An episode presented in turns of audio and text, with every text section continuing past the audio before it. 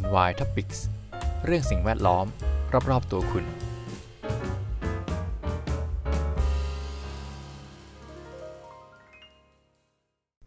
สวัสดีครับ ยินดีต้อนรับเข้าสู่รายการ NY Topics กับผม พีนันสถีพันธิพักดีนะครับ วันนี้มีข่าวเกี่ยวกับเอ่อเป็นเป็นเป็นเรื่องที่ผมได้ยินมานานแล้วตั้งแต่สมัยเอ่อแปดปีที่แล้วนะครับแปดปีที่แล้วนึกถึงอะไรฮะนึกถึง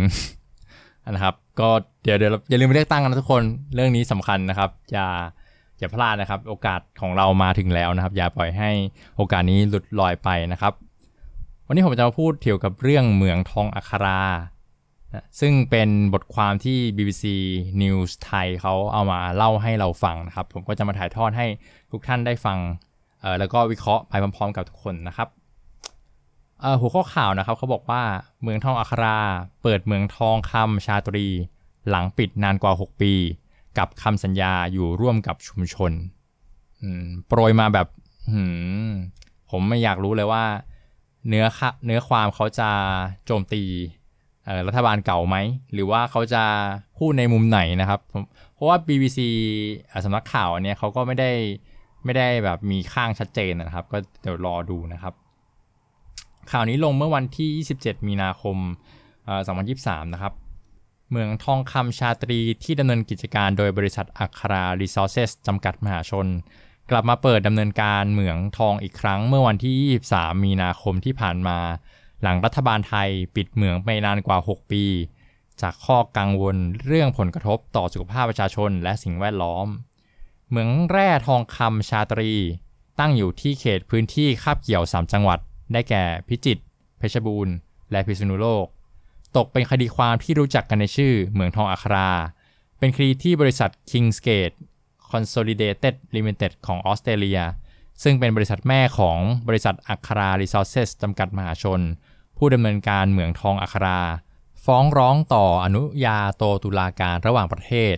เรียกร้องให้รัฐบาลไทยชดเชยค่าเสียหายกว่า 750 ล้านดอลลาร์สหรัฐ หรือประมาณ 30,000 ล้านบาท ข้อพิพาทนี้เกิดขึ้นจากกรณีที่พลตรวจเอกประยุทธ์จันโอชา ลงนามในคำสั่งหัวหน้าคณะรักษาความสงบแห่งชาติที่ 72ทับ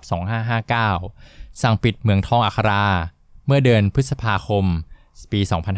2559 ซึ่งบริษัทมองว่าเป็นคำสั่งปิดเหมือง โดยมิชอบด้วยกฎหมายของรัฐบาลไทย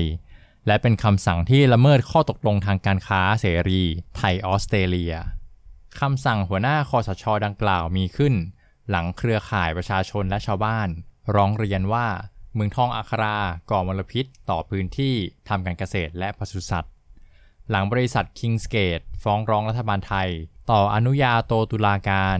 ได้มีกระบวนการไกล่เกลี่ยหลายครั้ง จนในที่สุด รัฐบาลไทยยินยอมให้มีการเปิดเหมืองอีกครั้ง เมื่อปีที่แล้ว โดยอนุมัติประธานบัตรเหมืองแร่สี่แปลง และเมื่อวันที่ 23 มีนาคมที่ผ่านมา เหมืองทองชาตรี ได้เริ่มหลอมแท่งอัลลอยทองคำเงินรุ่นแรก จากก้อนแร่ที่ขุดมาตั้งแต่ปี 2559 รอบคินนาดผู้จัดการบริษัทอัคราดิซอเซสระบุว่า การกลับมาเปิดดำเนินการเหมืองทอง จะช่วยกระตุ้นเศรษฐกิจให้กับชุมชน มันทำให้เราขยายการจ้างงานให้กับผู้คนได้มากขึ้นทำให้เกิดโอกาสใหม่ ๆ ที่จะช่วยชุมชนท้องถิ่น ด้วยการลงทุนเพื่อการดำรงชีวิตของพวกเขา รับระบุกับ AFP ผู้จัดการบริษัทอัครากล่าวด้วยว่า สิ่งที่บริษัทกำลังทำในปัจจุบัน ซึ่งเป็นการเรียนรู้จากบทเรียนในอดีต คือการให้ความรู้แก่ชุมชน ขณะเดียวกันบริษัทก็จะรับฟังเสียงจากคนในชุมชนด้วย เราจะทำงานร่วมกับชุมชนเพื่อให้แน่ใจว่า หากพวกเขามีข้อร้องเรียนเกี่ยวกับบริษัท เราจะดำเนินการแก้ไข ตัวเลขของพนักงานเหมืองทองคำที่เปิดทำการใหม่ จะมีจำนวนพนักงานอยู่ 280 คน และคาดว่าจะเพิ่มขึ้นเป็น 2 เท่าในปีถัดไป การเปิดเหมืองทองคำชาตรีอีกครั้ง ยังเป็นช่วงที่ราคาทองคำในตลาดโลกพุ่งสูงไปถึง 2,000 ดอลลาร์สหรัฐต่อ 1 ออนซ์ ซึ่งเป็นการแตะระดับนี้เป็นครั้งแรกของปีไซยาไนด์และสารหนู เมื่อราว 10 ปีที่แล้ว ชุมชนโดยรอบเหมืองทองต้องเผชิญกับความตื่นกลัว เมื่อชาวบ้านในพื้นที่จำนวนมาก มีผลตรวจเลือดที่พบสารโลหะหนักในระดับสูง ไม่ว่าจะเป็นสารหนู แมงกานีสและไซยาไนด์เมืองทองคำอัคราปฏิเสธความรับผิดชอบต่อสิ่งที่เกิดขึ้น พร้อมระบุว่าสารหนูและแมงกานีสเป็นสารที่เกิดขึ้นตามธรรมชาติ รัฐมนตรีว่าการกระทรวงอุตสาหกรรมในขณะนั้นระบุว่า การตรวจสอบไม่อาจสรุปได้ว่า ข้อร้องเรียนเรื่องสุขภาพของชาวบ้าน มีต้นเหตุมาจากเมืองทองคำแต่แนะว่าควรต้องปิดเพื่อผลประโยชน์ของสังคม เมืองทองคำชาตรี ซึ่งอยู่ห่างจากกรุงเทพมหานครไปทางตอนเหนือ 280 กิโลเมตร เป็นผู้เล่นทางเศรษฐกิจรายใหญ่ ในเขตพื้นที่ชนบทที่ยากจน และมีการจ้างงานคนราว 1,000 คน อีกด้านหนึ่ง เสียงจากพนักงานที่ได้กลับมาทำงานที่เหมืองอีกครั้งระบุว่า พวกเขาต้องจ่ายราคาแพงมากจากการตกงาน เพราะเหมืองถูกปิด หลายคนต้องทิ้งลูกไว้กับปู่ย่าตายาย เพื่อไปหางานทำนอกพื้นที่ ในขณะที่ธุรกิจขนาดเล็กหลายแห่งปิดทำการ ผู้จัดการอาวุโสฝ่ายบุคคล ซึ่งตั้งคันขณะที่เหมืองถูกปิด และต้องออกจากงาน หันไปประกอบอาชีพขายปลาและก๋วยเตี๋ยว มันก็แทบจะไม่ได้ช่วยให้เรารอด บางวันฉันขายก๋วยเตี๋ยวได้แค่ชามเดียว เธอกล่าวพร้อมร่ำไห้ กองทุนชุมชน แม้ว่าหลายคนจะยินดีที่เมืองทองกลับมาเปิดใหม่อีกครั้ง แต่ก็มีส่วนหนึ่งที่ไม่ขอเปิดเผยชื่อ ระบุว่า พวกเขายังมีความกังวลเกี่ยวกับสารเคมีและโลหะหนัก บางส่วนมีความกังวลเรื่องเสียงดัง จากการระเบิดเหมืองและฝุ่นที่ทำให้เกิดโรคเกี่ยวกับทางเดินหายใจสำหรับคนที่อาศัยอยู่ติดกับเหมืองอย่างฉัน ฉันอยากจะย้ายออกไปจากที่นี่ก่อนเป็นดับแรก ดาวศรีหวัตชาวบ้านวัย 59 ปีระบุ รองศาสตราจารย์นัทวุฒิพิมพา ผู้ช่วยคณะบดีฝ่ายการพัฒนาความยั่งยืน Sustainability วิทยาลัยการจัดการมหาวิทยาลัยมหิดล อธิบายเกี่ยวกับสิ่งที่เกิดขึ้นกรณีเหมืองทองเมื่อปี 2558 ว่า เป็นบทเรียนความล้มเหลวของการจัดการชุมชน แต่สัปดาห์ที่เหมืองทองเปิดทำการอีกครั้ง มีสัญญาณที่ชี้ว่า บริษัทได้เรียนรู้ที่จะมีส่วนร่วมกับชุมชน นายเชิดศักดิ์อัตอารุณ ผู้จัดการทั่วไปฝ่ายความยั่งยืนขององค์กรบริษัทอาคารารีซอสเซสจำกัดมหาชนระบุว่า ค่าภาคหลวงแร่บางส่วนจะถูกสมทบเข้ากองทุนของชุมชน และกองทุนเฝ้าระวังสุขภาพ เมื่อเดือนมกราคมที่ผ่านมา ประชาชาติธุรกิจรายงานเช่นกันว่า บริษัทอัคราสมทบทุนเข้ากองทุนต่างๆ ไปแล้วกว่า 243 ล้านบาท บริษัทอัครายังดึงผู้นำ ผู้แทนชุมชนรอบเหมือง 3 จังหวัด เข้ามาร่วมนั่งในคณะกรรมการบริหารจัดการกองทุน พัฒนาหมู่บ้านรอบพื้นที่เหมืองแร่ และคณะกรรมการการบริหารจัดการกองทุนเฝ้าระวังสุขภาพของประชาชนสำหรับกองทุนพัฒนาหมู่บ้านรอบพื้นที่เหมืองแร่บริษัทต้องจ่ายเงินสมทบในอัตรา 5%ของค่าภาคหลวงแร่ที่ชำระในแต่ละปี แต่ต้องไม่น้อยกว่า 15 ล้านบาทต่อปี ตลอดระยะเวลาที่มีการประกอบการ ระหว่างปี 2001 ถึง 2017 เหมืองแร่ทองคำชาตรี ผลิตทองคำได้มากกว่า 1.8 ล้านออนซ์ และผลิตเงินได้ราว 9 ล้านออนซ์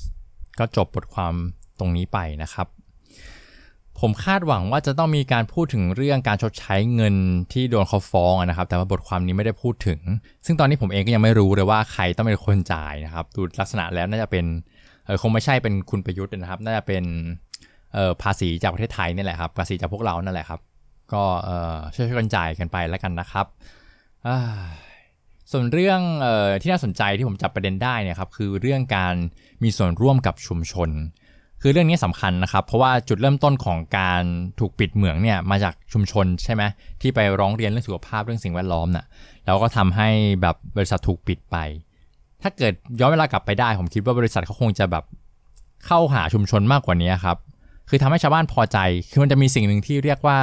social license to operate นะครับ ก็คือนอกจากว่าเราจะได้รับการยินยอมจากรัฐบาลแล้วว่าอนุญาตให้ทำงานได้ตรงนี้ อนุญาตให้ใช้ resource ให้ให้ใช้ทรัพยากรธรรมชาติตรงนี้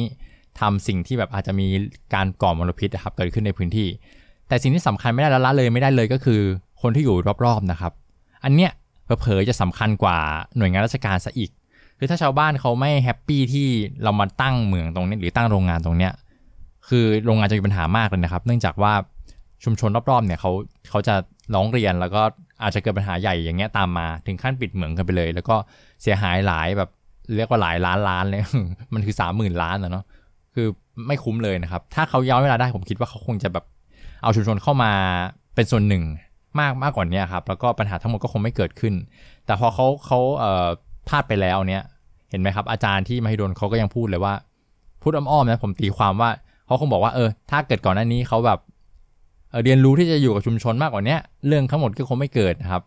เขาระบุไว้ตรงนี้เนาะว่าเออบริษัทเนี่ยมีการเรียนรู้ที่จะอยู่ร่วมกับชุมชนพูดอ้อมๆได้แบบสลัดสลวยดีนะครับ แต่ผมขอพูดเราตรงๆแล้วกัน ในฐานะที่เคยทำงานบริษัทที่มีโรงงานลักษณะแบบนี้ครับที่อยู่ใกล้ๆกับชุมชนเนี่ยสิ่งที่สำคัญไม่แพ้กับไม่แพ้ไปกับการดูแลหน่วยงานราชการเลยก็คือชุมชนโดยรอบนั่นแหละครับ เพราะฉะนั้นมันเลยมีพวก CSR มีการดึงเขาเข้ามา เวลามีเราจัดงานอะไรเราเราพยายามดึงคนในชุมชนเข้ามาด้วย ก็จะทำให้คนโดยรอบแฮปปี้นะครับ ถึงแม้ว่าเราอาจจะมีแบบบิดพลิ้วบ้าง แต่ว่า คือถ้าเกิดเขามองเราเป็นคนดีไปแล้วครับ เรียกว่าไงเดียมันก็มันก็อะไรอะไรมันก็จะไม่เกิดขึ้น อันนี้อาจจะสีเทาๆนิดนึงนะครับ แต่ว่าด้วยตัว operation เองก็ควรจะจัดการให้มันถูกถูกต้องตามมาตรฐาน ถูกต้องตามกฎระเบียบครับ ผมเชื่อว่า ถ้ามันสมกระทบต่อชุมชนและสิ่งแวดล้อมจริงครับหลักฐานตรงเนี้ยมันไม่สามารถลบล้างได้เนาะแล้วก็เกิดมีปัญหาจริงอะมัน trace มันมันแทร็กกลับไปอะยังไงมันก็เจอนะครับ เพราะฉะนั้นในมุมของโรงงานเองก็ต้องจัดการให้ดีด้วยนะครับ ไม่ใช่ว่าจะหมายถึงว่าจะตีตีสนิทกับชุมชนอย่างเดียว ตีสนิทกับราชการอย่างเดียวแล้วจะรอดก็ไม่รอดนะครับ ต้องทำให้ตัวเองดีด้วยนะครับ แล้วก็มันจะเป็นส่วนหนึ่งที่ขับเคลื่อนให้สังคมชุมชน แล้วก็เศรษฐกิจไปด้วยกันได้ แบบยั่งยืนจริง ๆ นะครับผม ก็ฝากไว้เท่านี้ครับ เพราะสิ่งแวดล้อมอยู่รอบๆตัวเราสำหรับวันนี้ขอบคุณที่ติดตามครับ สวัสดีครับ NY Topics เรื่องสิ่งแวดล้อม รอบๆตัวคุณ